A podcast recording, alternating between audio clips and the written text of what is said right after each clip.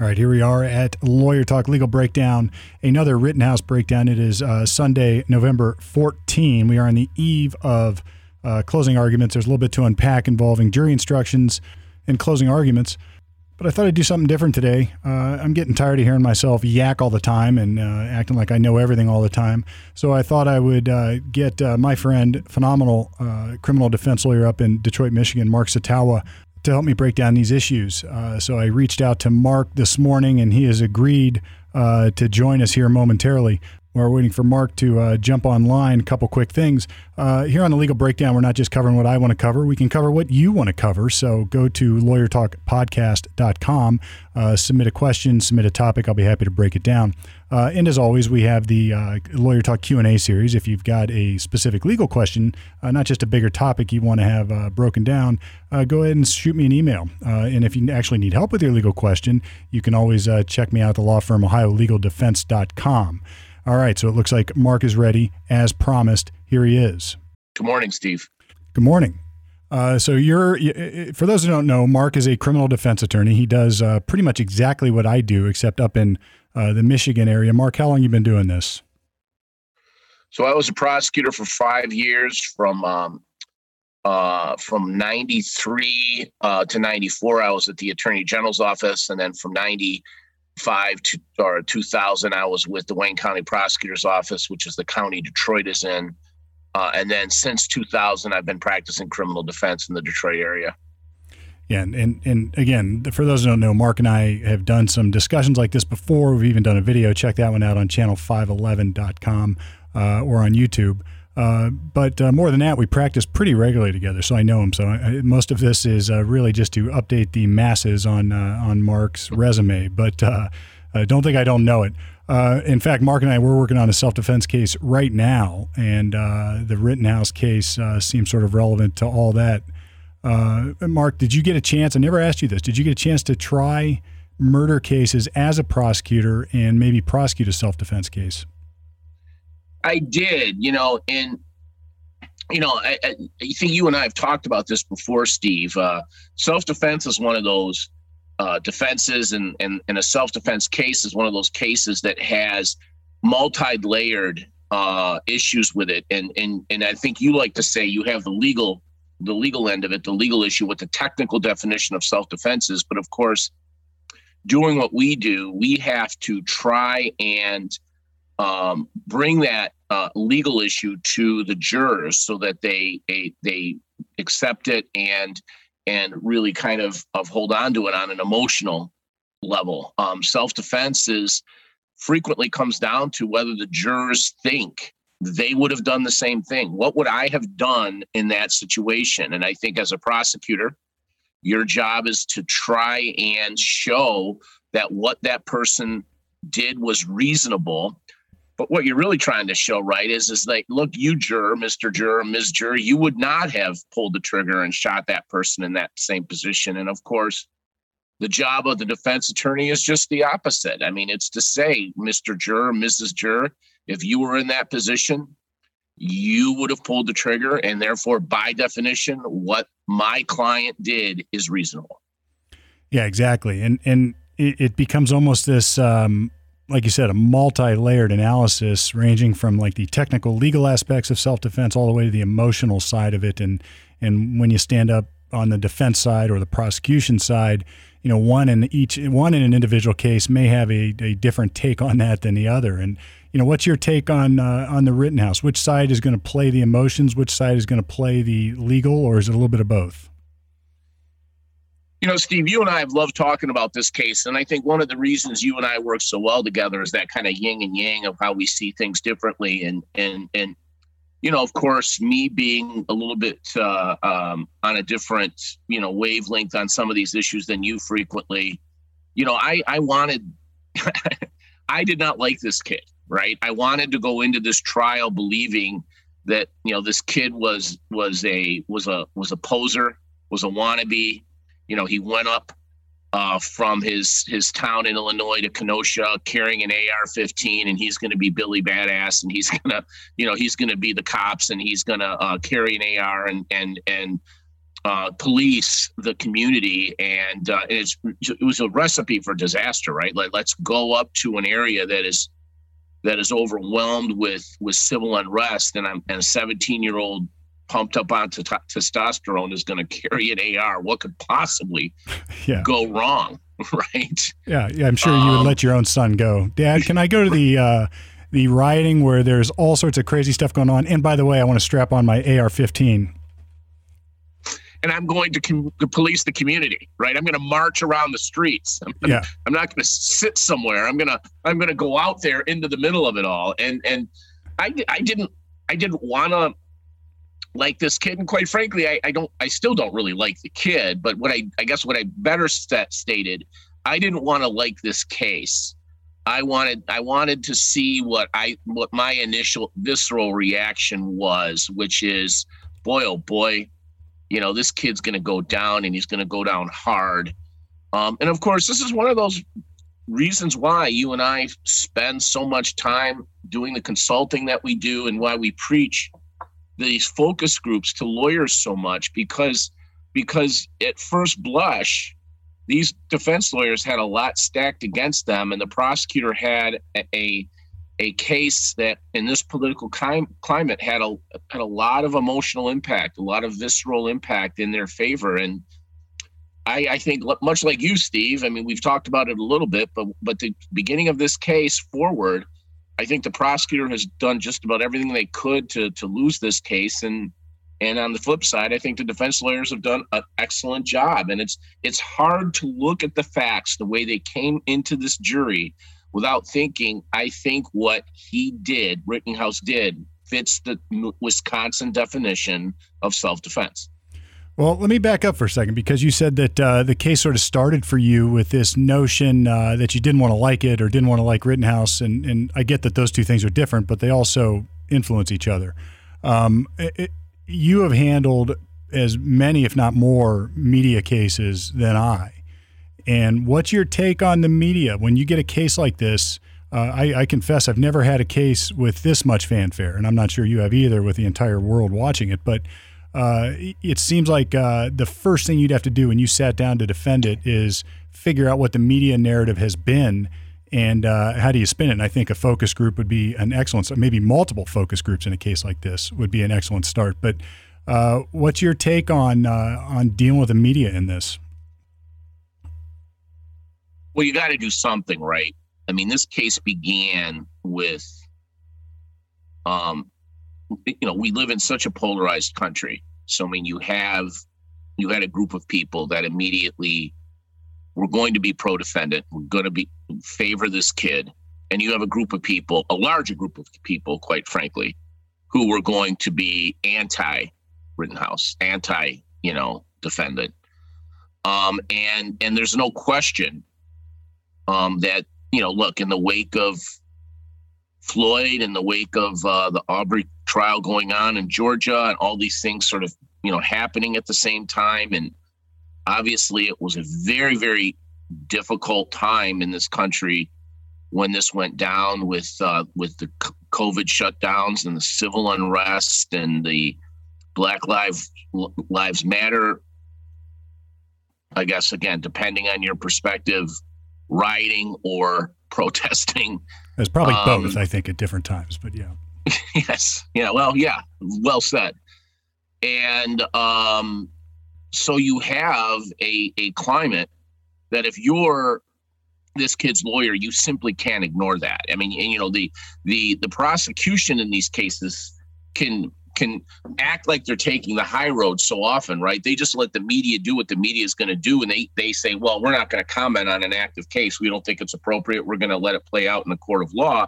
And of course, as his lawyer, you don't have that luxury because the media isn't spinning your narrative. The, the media is spinning the prosecutor's narrative for the prosecutor. So you have to be out there in front of this, getting the other side out there. I, I mean, I, I I will say I'm not sure how well the defense did in this case, Steve, because because the facts that have come out during this trial are significantly different than what I was going that I would have expected or guessed the facts would have come out as.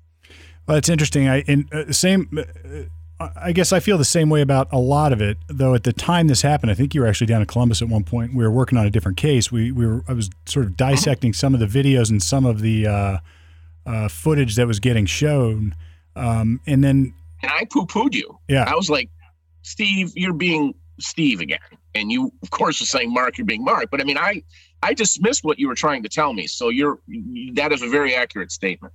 And I I had an interesting input. I did an interview with a guy named Andrew Branca. He is a, a lawyer, self defense expert. He does a lot of consulting, but uh, he had an interesting point on this. And he said uh, a lot of these cases that he has worked on, he has unturned. Uh, information that folks behind the scenes are sort of influencing the narrative. And he didn't necessarily mean just because of media bias. He meant because of money bias, because there's a lot of money behind a potential conviction uh, in civil uh, in civil liability, whether it's in 1983 or whether it's some other type of action. Uh, and there is a lot of money behind the scenes, sort of trying to influence what the narrative will be leading up to the criminal trial, almost to the point they don't really care what the criminal outcome is, but uh, they want to, uh, or I don't want to say it that way. They don't necessarily care about the criminal case in the sense that uh, they care about a criminal case. They care about it because it influences possible damage awards. And uh, I, I have no experience with something like that, or at least uncovering something like that, but it's sort of a scary thought when you think about it. It is. It is. And I think that I think that the idea of the battle of public perception, right? I mean, the, the, the rush to convict this kid. Look, we defense lawyers, we deal with this all the time. And, and as you very correctly noted, the higher the publicity, the the the, the stronger the uh, the the pressure, the stronger the uh, the the bias, um, and the the seem, seemingly the faster the rush to judgment. And and you have to do something about it as your as as this kid's lawyer. You can't allow the narrative to spin like that for you know the year plus it took for this case to go from you know, from arrest to conviction. I mean, I'm not conviction, yeah. arrest to trial. yeah, and there's been. Uh, let's shift gears a minute because one of the things that I did want to talk to you about, and I, I know my viewpoint on it, um, and I, am curious to hear yours, which is this judge. Um, he's, he's a character. You know, we, we I've seen judges like this. I've practiced in front of judges like this. He has been uh, doing what is he in his 70s now, I think. Um, and there's been a lot of media, uh, I'll call it the mainstream media, sort of jumping all over him as being pro defense or uh, being a, uh, even I think some of them are even calling him a white supremacist. Uh, but I've watched this trial and, and I know my thoughts. Uh, what are yours about this judge, what he has done, his rulings, his demeanor, his attitude, uh, and generally maybe the spin that the media has given it, whether it's appropriate? that is such a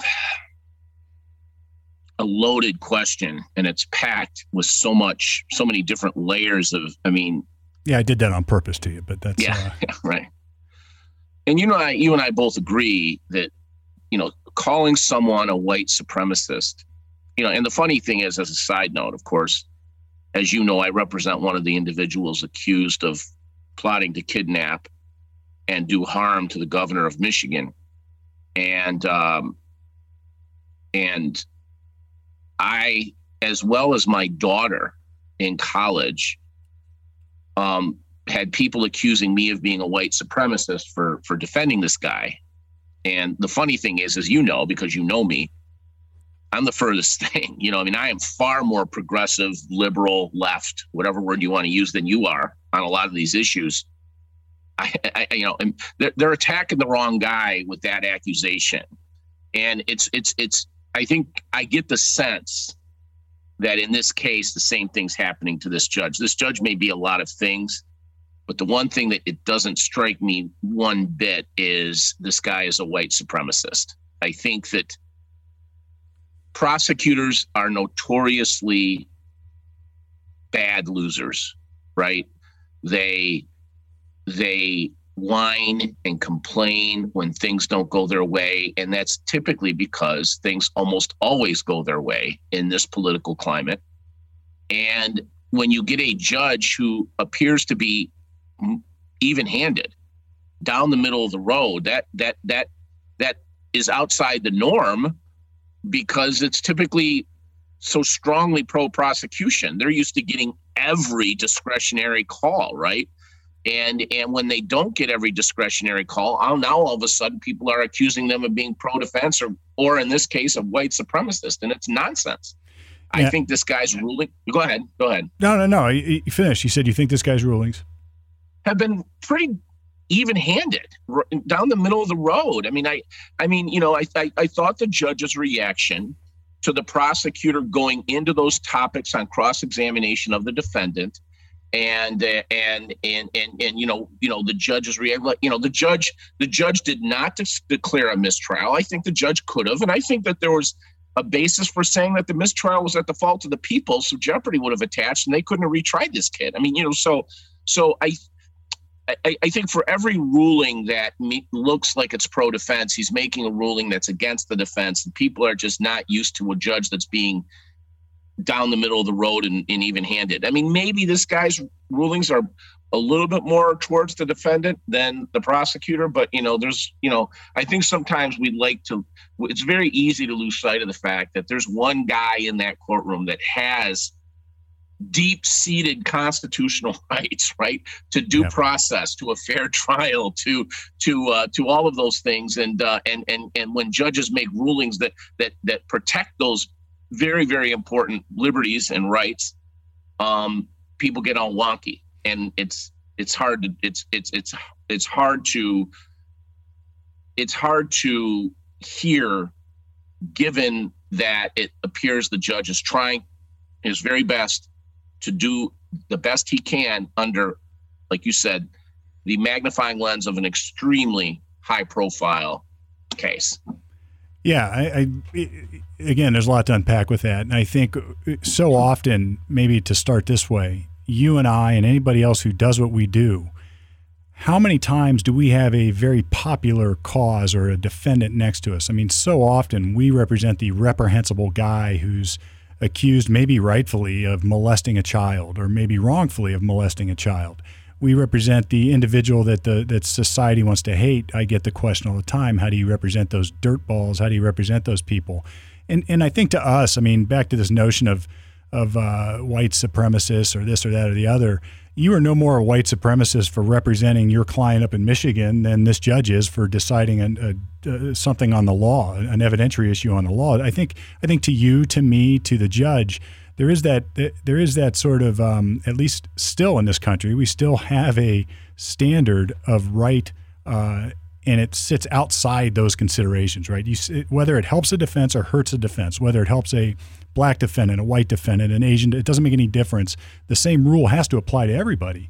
And just because the judge is making a decision that um, eh, that would seemingly favor the defense, it doesn't mean that he's favoring the defense. What he's doing is he's decided an issue of law that should go that way. I mean, nobody's asked, is it the correct decision that the judge made? They're just saying he's favoring the defense. So, you know, taking that logic, the prosecutor could violate every single rule of decorum, every single uh, due process rule, uh, could uh, uh make arguments that are nothing less than designed to inflame the jury for uh, the passions and prejudices of the jury. And uh, if the judge let that go in this case, um, it's going to happen again in the next case where it's a defendant that the media or whoever it is likes. So the idea is do it the same, do it fairly. Um, and, and making a judgment on his um, uh, whether he's a racist or not or white supremacist or not based on a legal ruling uh, without first asking, well, was it the cl- correct ruling? It seems like uh, complete nonsense to me.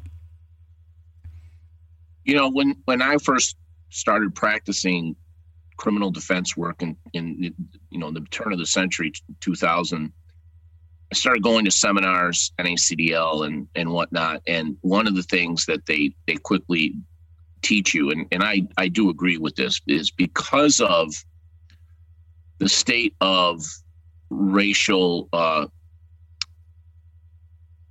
controversy and issues in this country, anytime you have a case where there is cross racial defendant, alleged victim, or alleged victim to defendant, race is an issue in the case, and you can't ignore it.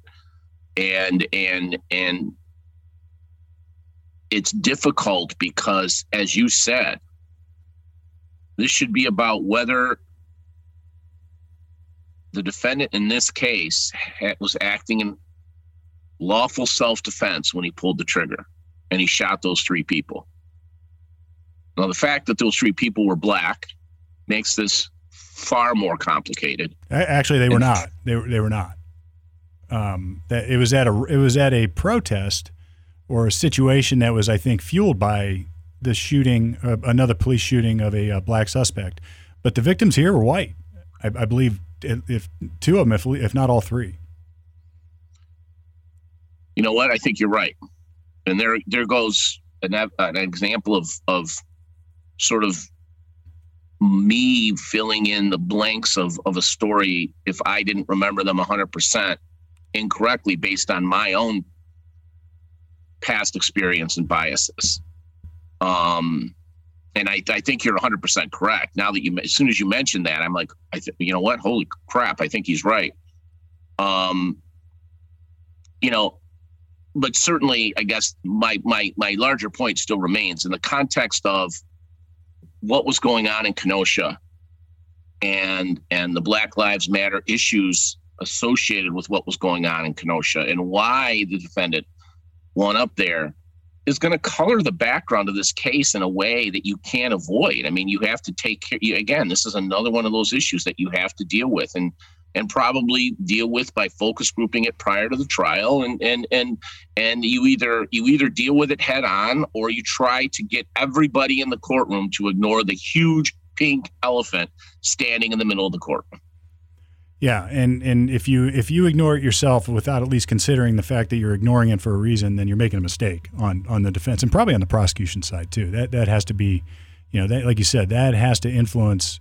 Uh, I guess that undergirds everything you're doing, particularly in this case. Um, the other thing I wanted to to follow up with you on is this judge made some decisions or uh, made some comments and sort of screamed at the prosecutor. Um, for some things that he did.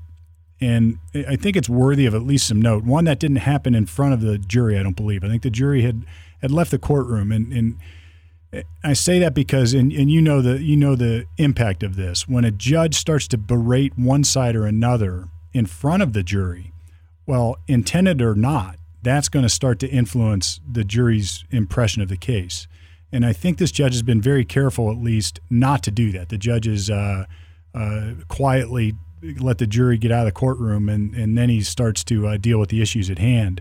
Um, so when he was screaming at the prosecutor, it wasn't in front of the jury. And, and you said something else here is that uh, it, I don't want to say the prosecutor deserves to get yelled at, but uh, we should at least talk a little bit about what was going on. The judge had an evidentiary decision about what evidence was going to be admissible and what evidence was not going to be admissible. The prosecutor uh, sort of thought that um, uh, somehow the defense uh, asked questions, presented something that opened the door uh, for the evidence that the judge otherwise said was not admissible, and then took it upon himself to just start in, without asking permission. Um, eh, you sort of said that there might even be grounds for a mistrial there. Uh, explain that a little bit further, what the significance of that is, because I think it, when, when looked at just in little blurps, it looks like the judge is just being a uh, being mean to the prosecutor. But the reality of it is, there's more significant stuff going on there. Well, yeah. I mean, look, um, there was a lot of things the prosecutor could have done um, with this uh, with this um, uh, decision to cross-examine um, Kyle Rittenhouse on those issues. And as you said, the most obvious thing the judge, the, the prosecutor could have done is got up without the jury in the courtroom and said, Your Honor, I believe the defense has opened the door on these issues. Um, and um, and I, I, I submit that I should be able to cross-examine on some of these issues. You, as you pr- properly pointed out, Steve, you have um, you have previously um, ruled to be not admissible, and um, and he didn't. And of course, he didn't because he didn't want the judge to foreclose his ability to ask those questions.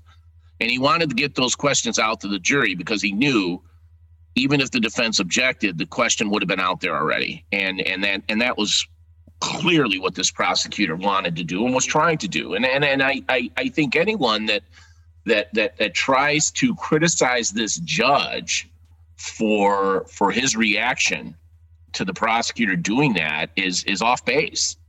I mean, you know, the, the, the, the, as you said, the judge clearly had made a ruling that, that he did not want this stuff, these issues to gone into on on on on cross examination. The, the, the prosecutor clearly made a conscious decision to ignore that ruling, and um, and I think that the judge did, as you pointed out, the, the what the judge's reaction was was completely appropriate under the circumstances, which is to say the judge, number one, excused the jury, called the prosecutor out, you know, outside the presence of the jury, and then didn't declare a mistrial.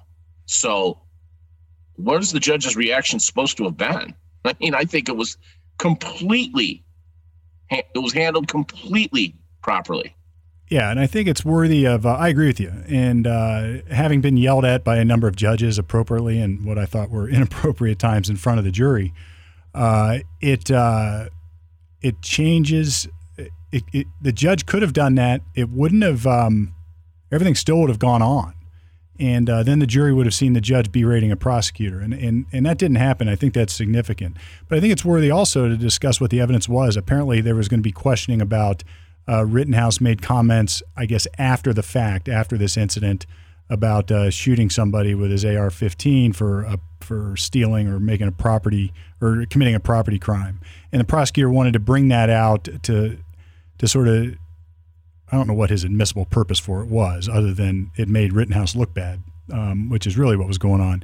And uh, I, I, bring this up in, in that kind of detail because something you said is important to discuss, and that is just the question out of the prosecutor, even if it is uh, objected to and uh, there's no answer, can be enough uh, to screw up a case, to contaminate a case. I mean, you take something inflammatory like that, the jury gets to hear it through the question itself, even if it's later uh, stricken, as we would say, from the record or excluded from the record. You know, they're not going to unhear that. And that's why that judge was so upset, is because uh, you know how much time, money, and effort has been vested into or invested into this case and that's the kind of crap that gets it reversed.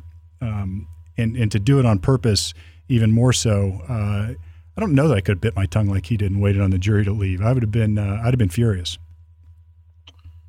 I think that um, I think that you, I think you're 100 percent right. The, the the I thought the judge was was restrained in light of his ruling could not have been clearer and the prosecutor's decision to ignore that ruling could not have been more conscious right i mean this was not a mistake this was yeah. a this was a conscious intentional decision and that's what this judge kept saying you're a veteran seasoned prosecutor you know better than to do this crap um, all right well moving on I, I spent some time friday watching the footage i think that most people wouldn't care about and that was uh, uh, the discussion about jury instructions uh, as they prepare for closing arguments. And I think, at least for those who don't do it regularly, it, it seems odd that there'd be debate, argument, or discussion. By the, way, Steve. Day. Yeah. By the way, Steve, you know, I think. I'm sorry for interrupting you, but yeah, go ahead. I think, in fairness, both of us probably should have made it a little bit clearer that the issue we're talking about involving the judge's admonishment of the prosecution is one of those no nos that any lawyer knows to begin with, right? I mean, the idea that you would comment on the defendant's post arrest silence when he has a constitutionally rooted right not to self incriminate himself. And we even have the famous Miranda warnings that every person in America has heard hundreds of times in movies and television. And the prosecutor knew that there was a ruling saying he could not ask about his post arrest silence.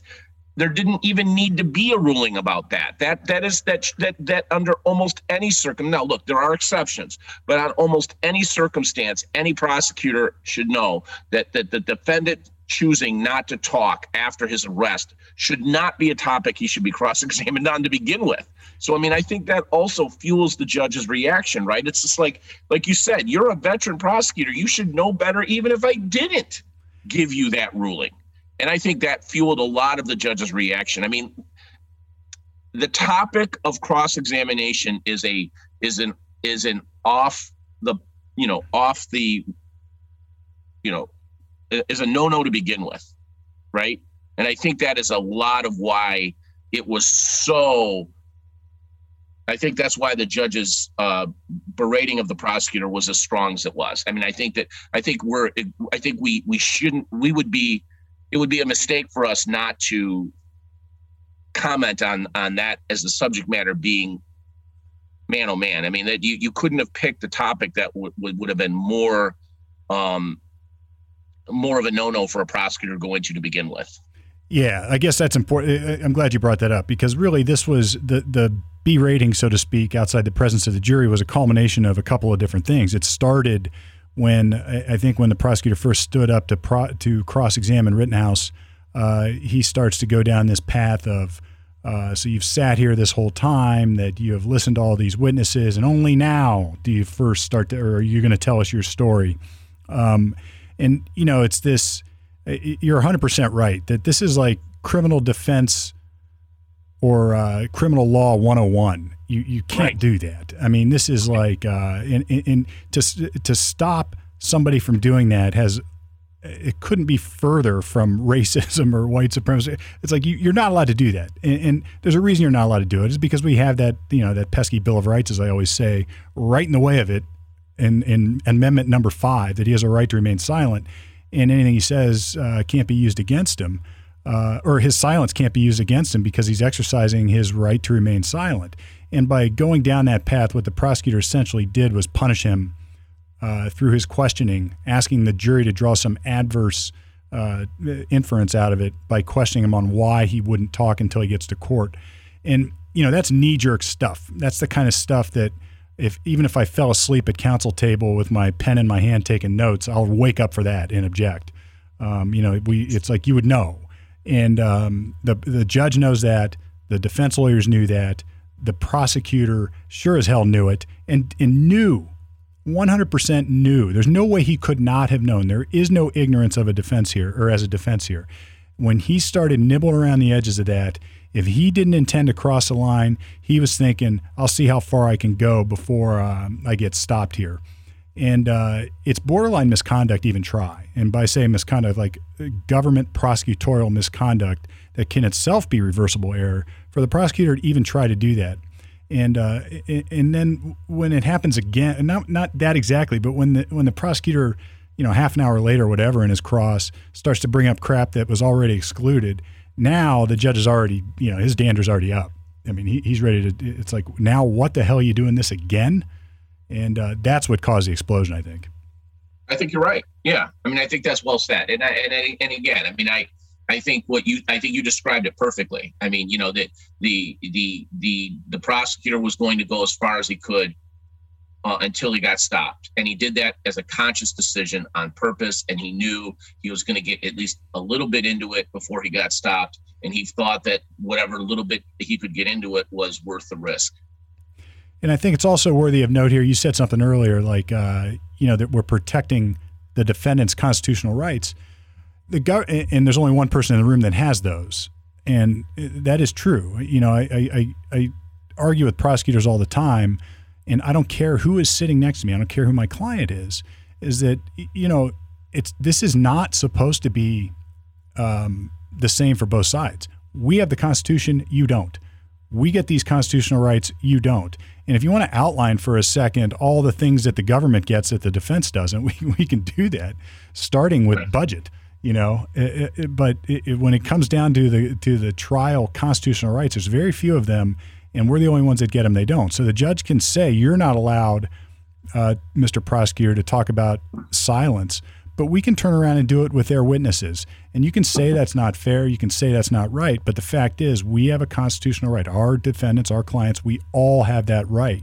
And after your arrest, you don't have to make statements. And if you're going to get impeached or somebody's going to uh, make you look like you're lying or, or concealing as a result of that, uh, and that's the pro- if the prosecutor's doing that, that's a violation of your constitutional rights. That's just how it is. It's not a one way street, or it's not a two way street. It's a one way street. So I, I, think we beat that dead horse enough. But yeah, yeah, um, yeah. Here's so you were talking. Go ahead. Yeah, I, I, was. We were going to get into some jury instruction issues, and you know, I found that sort of interesting. I know that's like watching paint dry for a lot of people that day, but uh, I, I think it's it's worthy just to give people a little bit of uh, thoughts on how the sausage is really made and what goes on in that, because you would think that oh, jury instructions that's got to be simple. You just write down the law, read it to the jury, but uh, maybe describe for a minute just what it like. What's the how do we come up with jury instructions? Um, in in that in that process how it works because I think uh, simplifying it here might be might be an interesting discussion. Well, you said something really interesting earlier in this uh, episode, Steve, where you mentioned the case you and I are doing in Ohio, and and you know the battle about the jury instructions in that case. It's going to be, I don't know if it's half the battle, but it's going to be a significant part of that trial in terms of what the jury is told about the law of self defense. And there is no outside of perhaps consent in a sexual assault case, there is no more important jury instruction related issue than in a self-defense homicide case because because we all have our own internal trigger about what we think self-defense is and what it looks like.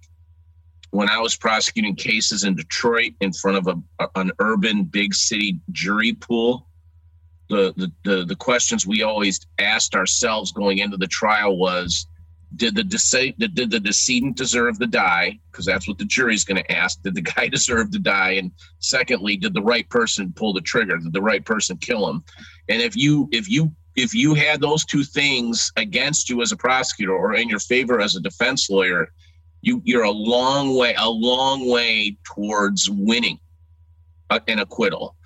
Um, and and and I think that the jury instruction most of the time you and I have discussed this a lot. This is why we believe so strongly in focus grouping.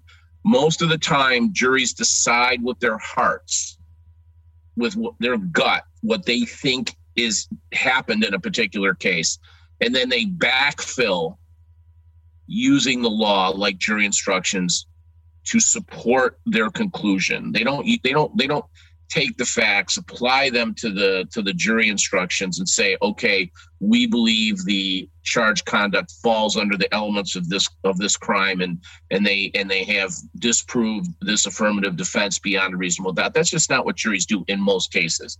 They decide with their gut, they decide with their heart, and then they use the jury instructions, they use the law to backfill and and give reasons to the decision they've already made. Self defense is one of those outliers, just like consent. Jury instructions become really, really important. Does the person have a duty to retreat? Did they have a did they have a, a fear of an immediate of, of immediate death or serious bodily harm? Was that fear reasonable? Does the castle doctrine apply? Um, you know, um, you know, uh, you know, the, the the this case is further complicated by not just a self-defense claim, but potentially a defense of others. You know, so the, the, those issues are are critically important because, unlike the normal criminal charge, a homicide case without a self-defense argument, jury instructions are not nearly as important as they are in a self-defense case, a murder case with a self-defense argument. They're just it sometimes is, like I said, 50% or more of the battle, quite frankly. Yeah, and to those who think that uh, the judge was being biased against the defense, I think this is worthy of noting: is that what the what a, one of the big things they were debating on Friday was whether the prosecutor was going to be entitled to something in in uh, Wisconsin law that was uh, a provocation instruction, meaning if um, it, was he provoked, was he not provoked, did uh, did Rittenhouse do something to provoke the attack on him? I think was what was getting debated, And this is like where do you draw the circle around the facts of the case? Do you draw the circle uh, very broadly, like you said when you first when we first started, Mark? Like if the what was Rittenhouse actually doing going to this this scene with an AR-15? Was he provoking loaded. a re- loaded? Right. Uh, right. Was he provoking a response? Um, and then you can narrow that circle to various points in time as the case unfolded. And at the end of the day, it came down to this weird analysis of a video clip that maybe showed something inconsistent with what Rittenhouse had said on the stand, and and whether that was something, uh, whether Rittenhouse was doing something in that situation. I think it was leveling his gun in the direction of somebody he later shot or shortly after shot. Um, was that a provocation for the attack of the the other guy's attack on Rittenhouse? In other words, if if I point a gun at you, moments later you're coming at me with a gun. Have I provoked that and therefore lose my right to claim self defense? And that was the judge agreed in the course of that whole debate on Friday to give that instruction is that if you find that, that um, Rittenhouse provoked that attack with this individual, then it's not then the state doesn't have to disprove self-defense. And or if you found that the state disproved that element, then self-defense doesn't work. So it, it was a huge uh, as you said, uh, the self-defense instructions can be can make or break a case, and that's one that if the if the prosecutor doesn't get that instruction, uh, it may have just they may not have been able to win. Actually, if you you know, it, it may have been that significant that as a matter of law, there may have been no way to negate self-defense on that element, and that is why I have a lot of respect for this judge because in the context of making that finding, what he said was this is not for me to decide. No matter what I believe, I'm not going to decide this. I think this is for the jury to decide. This is why we're here. I'm going to give the instruction. If I were sitting at the defense table, I would have uh, appropriately acted like I didn't care, but I'd be thinking, I'd be have some four letter words streaming through my head, like that sucks. you know, I, wanted, I did not want that instruction to be read to the jury. So uh, I, I guess at least in that part, maybe the parts that uh, aren't being said out loud in the media, the judge is, is sort of being even handed, or, or at least he dealt the defense a blow on that one. I think it was the the again the berating on the cross examination of the defendant occurred outside the presence of the jury. I would take what you said one step further, Steve. I think this is the most significant ruling this judge has made, and it was in favor of the prosecutor and against the defense. So, you know, people can make their claims of bias all they want. This was a huge win for the prosecutor and an equally huge loss for the defendant going into closing argument. And I guess I'll say one more thing about it. it, it whether if, if it exposes my bias, it doesn't even maybe it, uh, it it disproves any bias I might have. I was thinking as I was listening to this argument, this judge has to give that instruction. He has to do it. Um, there, all you need is a bit of evidence, and uh, all there has to be is some reasonable argument that the prosecutor prosecutor can make, and then you get the instruction. If it's if it matches the law and it's supported by the facts, you got to give the instruction and let the jury uh, decide it. And uh, and when he did that, I thought to myself, nobody's going to say this stuff out loud, but that was like you said, maybe the most significant evidentiary ruling in the case, and uh, and he did the right thing. I agree. All right, so it's uh, closing arguments 9 a.m. tomorrow, and you've got to stand up on behalf of the prosecutor. What are you going to argue? I know you haven't seen the whole case, but you, there's an emotional side, there's a legal side, there's a whole uh, a mess. Uh, you know, what's your what what's going through your head? What are you thinking? Well, I think you start with where we just let off, don't you? Yeah. I mean, ladies and gentlemen of the jury, a 17 year old kid made a conscious decision to, to, to, to go from suburb of Chicago up to Kenosha, Wisconsin. He took an AR 15, he loaded it, he started walking around the streets, um, policing as a community national guard almost. Uh, and then, as you said, um, I would, I would, I would get that jury to the point where they say, the result was almost predetermined. I mean, how could this have ended any other way? And and as I get them to the point where Rittenhouse made the decision to pull the trigger, I, I get that jury, I, I hammer the legal the jury instruction that you and I just discussed. If he was The- the provoked. Yeah. The defendant does not get to aim a loaded assault rifle at people and then later claim he pulled the trigger on that assault rifle in self-defense. That that that that that the pointing of the rifle is in fact provocation that that eliminates any legitimate self-defense claim by the by the defendant. And I, I, think that's I think that's a a very very short closing argument. I think it's a very very forceful, simple. I would apply the KISS principle. My closing argument would not be two hours long. I don't think this is a complicated case for the for the prosecutor. Uh, and you and I bo- have always both said I want to be the guy giving the cross the, the closing argument that lasts less than thirty minutes because if my if my argument can be made that shortly, that succinctly, then I got the the facts and the law on my side. If I have to talk for two and a half hours to convince them of something, you know, it's the famous Mark Twain quote, right? I'm sorry my speech was so long I didn't have enough time to make it shorter. You know, I mean, it's it's it's I I don't like I don't like it if you see the prosecutor going on and on, and then this witness said, and then this witness said, and then this. no, no. You can talk about the facts of the case that support your argument by summarizing all of the witnesses together.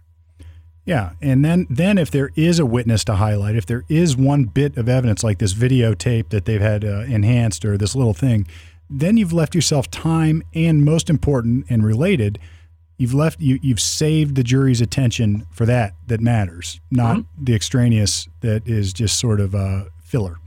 And uh, I think you're exactly right. You have to you have to paint the big picture, narrow in on one or two of those facts that show that Rittenhouse uh, provoked the attack on him, and then later is trying to claim self defense, and then get the hell off the stage. No doubt. All right. The faster you can do it, the, the, the short, short amount of time you can do it, is the more powerful that message will be to the jury. Now you're on the other side. What do you argue? you know, look, I, I, I think you and I both agree that um, that the defendant did a competent job testifying in his own defense. I think he did far better than most people sort of predetermined he would do and predicted he would do. I think that um, he came across as sympathetic. Um, I think that you you got to get your jury, each one of those individual jurors, into his shoes, and and you have to get them to believe that that that if they were in his position, they would have pulled the trigger, and you do that. You do that by by by by arguing to the emotional impact of being a 17 year old kid in the middle of civil unrest and rioting going on and you're there. And again you and i love to talk about in these self-defense cases the, the defendant is allowed to be wrong as long as his as long as his belief was reasonable. And um and and it was reasonable for rittenhouse to to to think he was doing the right thing. He was there to try to, pr- to protect shopkeepers and, and, and property owners in, in Kenosha. Um, he, he, he, he legitimately thought he was being attacked. He legitimately was in fear for his life. And he legitimately felt that the only, the only uh, option available to him was to pull the trigger. And you've got to get the jury to believe that they would have done the same thing. Yeah, and and you have to then you, it's sort of the same thing in reverse, right? You want to keep it as simple as you can, focus on those big picture facts, and then that leaves you time and valuable attention span of the jury to say this. It's like they want to stop this thing in this split second, like one thirty second of a second or whatever it is for a frame on a video, and say that Kyle Rittenhouse, in the context of all of that, uh, was provoking somebody, and therefore he shouldn't be allowed to defend himself when a guy pulls a gun on him, when a guy's going to bash him when he's on the floor. It's like it, it, you can then take what they're doing and, and then reverse it on him and say they want this to be provocation, but the only evidence they have is some enhanced video with one split second of, of time, and they're going to pause it here in this blurry moment and convict him of murder based on that. And don't get confused, by the way, with all this nonsense about he went there with a gun, he did this, he did that. Because if he went there to kill, he would have killed. He would have just started pulling the trigger on people, and not just those people who were coming after him. If he were there to kill for people looting, he would have sat up in his perch with uh, protection and pick people off. Um, it, you can you can say that it was dumb. You can say he shouldn't be there. You can say all that, but he still gets to he still gets to defend himself against the attacks of others. Um, and th- there's probably a more artful way to do it. But that fact, hopefully they have focus group. They didn't call us, but hopefully they have focus grouped it and gotten some consultation on how that gets presented because that is on the defense side the most critical fact. Rittenhouse has to take those hits. And ironically, it's not really legally he has to take those hits. He has to take those hits emotionally. They have to say he went there uh, with some sort of ill motive, the, they being the prosecutor. And uh, even if they don't say it out loud, that's the quiet part that you're worried everybody's thinking about. And uh, it, those facts are the ones that hurt the defense. I would be dealing with that in closing arguments for sure. And then it's almost like this is an, uh, the opposite of what we normally do. Usually we're the ones like pinpointing like a split second of a videotape on a picture that's blurry and saying, see, our guy's not guilty. And this time it's the opposite. The prosecutors are doing that and saying, see, look, he's guilty. And um, it, we have to look at the big picture here. And what was really going on is that this guy was running for his life in a crowd of, of craziness, whether he should have been there or not. Uh, he had a, the same right everybody else had to be there.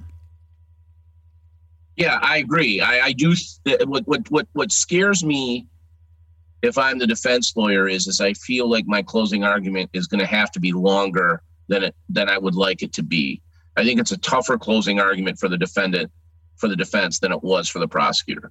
I think if the prosecutor's smart and a good trial lawyer, and you and I both know how infrequently that is true, um, uh, you know, if if he is a good as as as experienced and as and and as good as the judge seemed to imply he is, his closing argument should be really really short um, and focused. And I think that the the defendant defense lawyer has a much more difficult job and that starts with the fact that his closing argument is going to be longer maybe twice as long i hate when i'm i hate when i'm in the position of the guy giving the clo- longer closing argument but i do think you have as you suggested i think you have a lot more to cover uh, than the prosecutor does yeah, the prosecutor can just basically this is a this is a dominoes case for the prosecutor, right? It's like if it falls, you get that one to fall, that one little moment in time to fall, then you know now you've painted the whole picture. Um, but I will predict that the prosecutor will not take your wisdom. I will predict that they talk way too long. I will predict that they spend an I, I don't want to say an hour, but way too much time with these videos stopping, making them blurry, or uh, showing how it's uh, it depicts this, and here's another angle of it, and here's all this stuff, um, and it's so tempting to step into that mess. But uh, I, I, agree with you. They should resist that. They should resist, and uh, at all costs, they should resist that. Jury's got the evidence; they can see it if they want to, but uh, you know, spend a couple seconds on it or a couple minutes on it, and push on. And I would flip, summarize it. Yeah, summarize right? it. Yeah, and and then move on. And I'd flip it on the. I'd flip it to the defense. I was like, look, they're going to get up here and say that uh, somehow this enhancement is is improper, or it's this or that. I mean, they're going to do everything they, say they can because that's the significance of this evidence, and that's all you really need to say. Is that mm-hmm. the, the fact is, we've got evidence that he was pointing his gun at somebody, and then he later shot the guy. Well, what'd you expect this other guy to do? You know, so it, it's. Um, uh, I think the more I think about it and talk it through with you, you're 100% right. Is that on the defense, you're just you're stuck having to talk too much or a lot anyway to diffuse this stuff. And if the prosecutor's smart about it, they will force that. They will make it happen. When I was watching uh, the Michigan Penn State game yesterday, you know, pulling my hair out about Harbaugh, the one thing I kept saying to my cousin Andy is, is, you know, the only advantage we have is that he's coaching against James Franklin, and Franklin will do what Franklin does, and and and and what you're saying is true you know our only advantage is is we're we're, we're dealing with the prosecutor on the other side and typically prosecutors do not make good decisions and the right strategic choices when it comes to doing things like what you just said. And instead of a short focused direct closing argument i completely agree with your prediction. He is going to ramble. He's going to you know um like he's going to spend way too much time and yeah, yeah. 100% um, 100% and it's and maybe it's because and also uh, it's not easy to be brief and not cover things that you think you, that you want to cover. In fact, it's scary when, you're thinking, well, look, this is the most important part of the evidence. I need to spend the most time on it. It might be the opposite. It's the most important part of the evidence. I need to spend the least time on it. And then you have to make that decision, understand why, and then move on. And that's a scary thing to sit down and say, boy, I didn't cover a whole lot of that. Um, I hope that was the right decision. Uh, and I think uh, it, it may be on prosecute on both sides uh, it's the hallmark of experience when you can do that and know that you did it for a reason. Um, you would do it again no matter what the outcome because it's the right decision to do that. Uh, and if you didn't do it for a reason, well, then shame on you. But if you did and that was your decision, uh, it's most often the hardest to do the the right thing in that uh, in that situation. Very well said. 100% agreed. Um, you know, it's going to come down to who which side eh, you know which side wins the emotional heart of that jury? Which side is is the defense able to say if Kyle Rittenhouse had not pulled the trigger he'd be dead. He wouldn't be here today. Or is the prosecutor able to say if Kyle Rittenhouse hadn't aimed the gun at these people provoking them those people would be alive today and Kyle Rittenhouse wouldn't be on on trial for murder. I mean, who who who gets the jury on their side on that question is going to win who is going to be who wins this trial. Yep, I agree.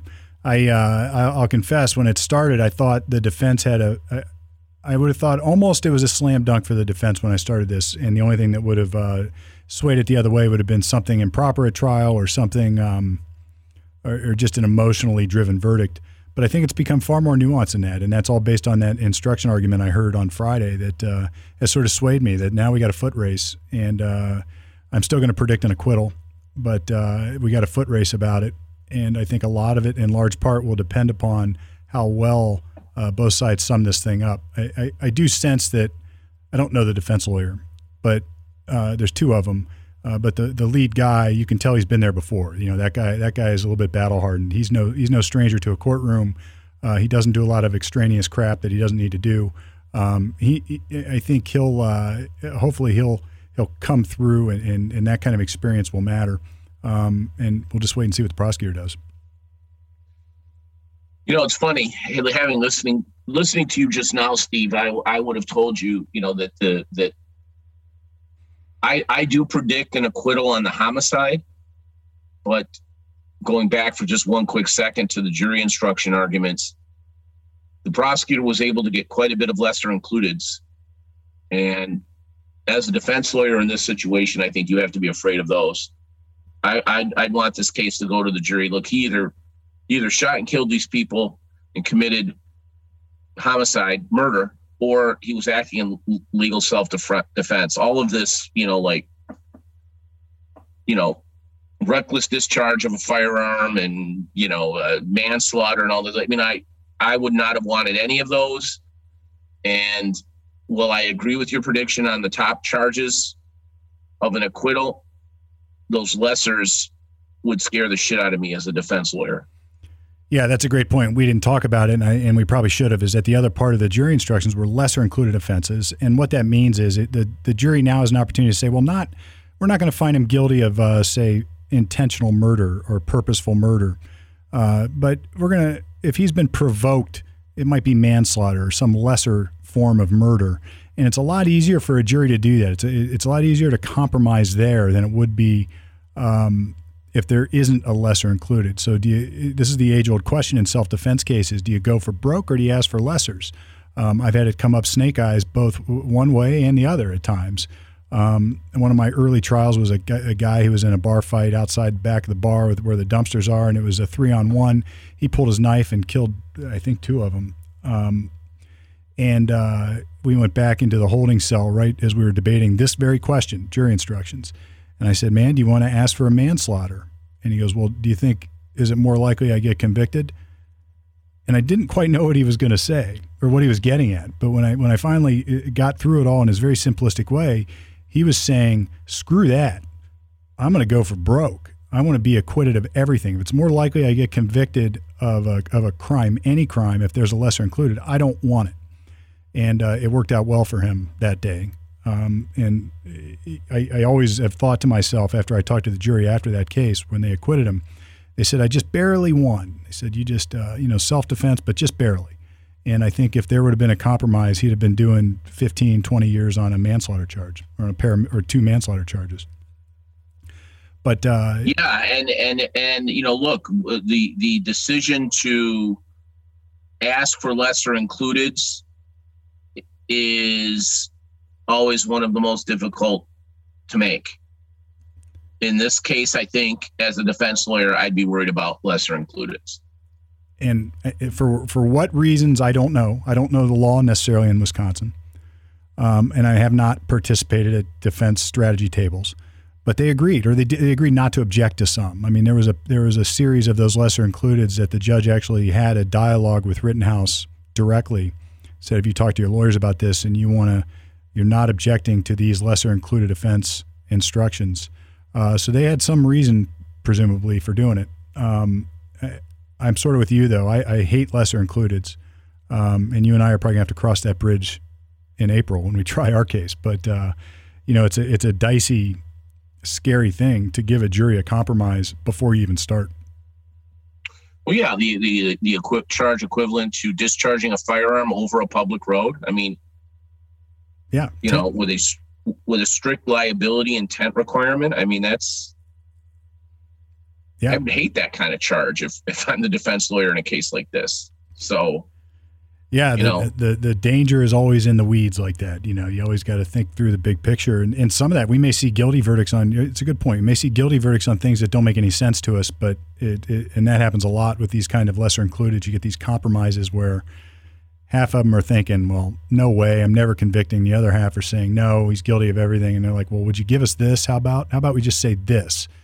And uh, guilty it is.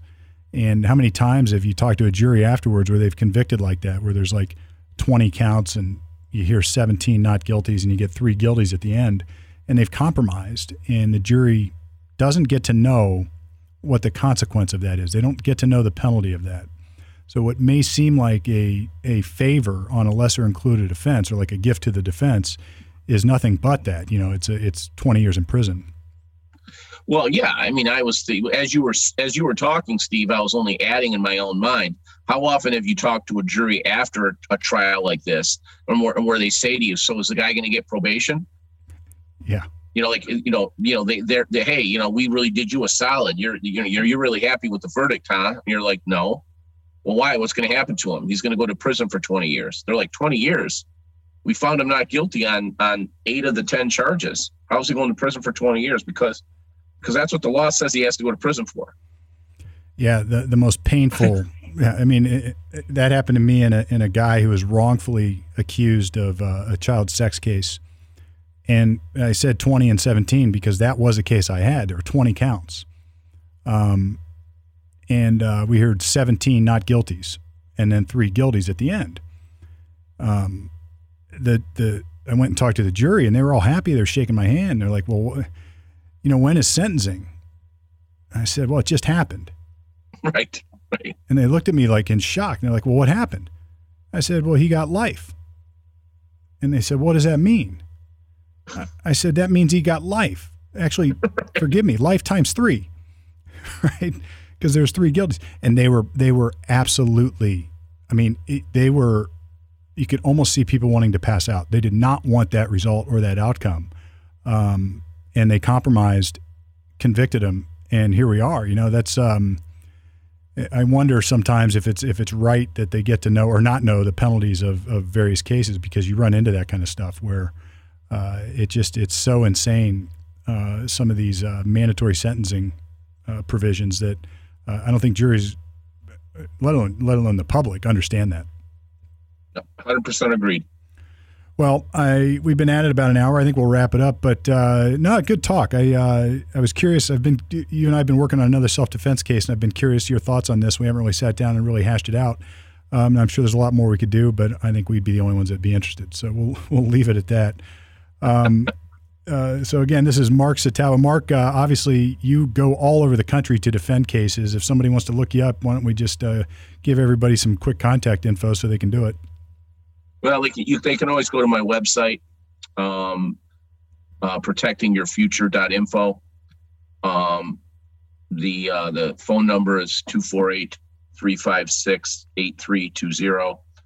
And of course, we have you and I together a criminal consulting, criminal defense consulting firm that does consulting on these cases in any case, quite frankly, all over the country. And that is um, criminal defense consultants dot com right? Yeah it's a dot com yeah. Yeah. And that's worthy of a quick a, a couple things though. Um, first of all if uh, mark is a phenomenal lawyer uh, if you need help anywhere i mean you, you've traveled all over doing uh, child sex abuse uh, defense and, and defense of all sorts of other types of uh, criminal work you've been featured on uh, national media sources and interviewed even just recently i guess uh, so there's, you know, don't let his humble nature fool you. He's a guy you'd want.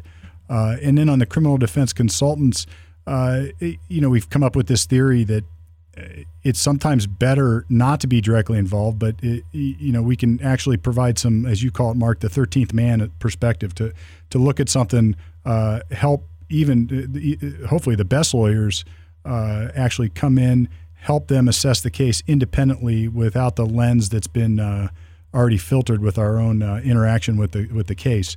Uh, and in for whatever it's worth, I often do that with other lawyers. I do it with Mark all the time. I have him come in and consult for me because it's way too easy, even if you're an experienced lawyer, uh, to lose sight of the bigger picture issues and get stuck on a narrative or a certain version of it. So that's the idea behind the criminal defense consultants. Whether you're a client, whether you're an attorney, uh, look us up. It's uh, it's really a phenomenal process when it unfolds the way it should. Yeah, no, I'm uh, criminaldefenseconsultants.com is is the place to find us for that. And um, you know, look, I, I, this this method works, and and you know, it's very easy for us to say this, but you know, I mean, you know, don't take our word for it. Go to the website, look at the testimonials, read for yourself, educate yourself. Um, I got to tell you, in this day and age, the, the plaintiffs' lawyers have been doing focus groups for decades, decades they don't try cases without doing them. And shame on us, criminal defense lawyers, for taking as long as we've taken to get around doing it. Now that we've started doing it, we've we found a few other uh, people that do it. Uh, you know, uh, I think we ran into a guy from Kansas or St. Louis, um, and uh, someone else from down in Texas, I think. But man, there, there just isn't that many people doing this. Not the, what we do, and and it's it is invaluable I, I won't try a case anymore without doing it. You won't try a case anymore without me doing it for you. I won't do it without you doing it for me. Um, we got a focus group coming up in my in a child sexual assault case that I'm doing, where you're doing the focus group. We got another case coming up for you in Ohio, where I'm doing the focus group. And and you know, folks, if you know, look, it's relatively affordable given the you know the big with the stakes involved in these cases, and and and and I, I, I virtually guarantee you you will get insight out of the process that you would have never had without it. Yeah, it'll blow you away. And I, I speak from experience. The first time I had a case where uh, Mark and company came down and, and, and did it uh, or gave us the, the, the focus group and some of the consulting, uh, it changed my world. I'll never, I'll, I don't want to say never because you don't always, like, I can't do it for a DUI trial, but I wish I could. I can't do it always for uh, the lower level stuff that just sort of happens, but I wish I could.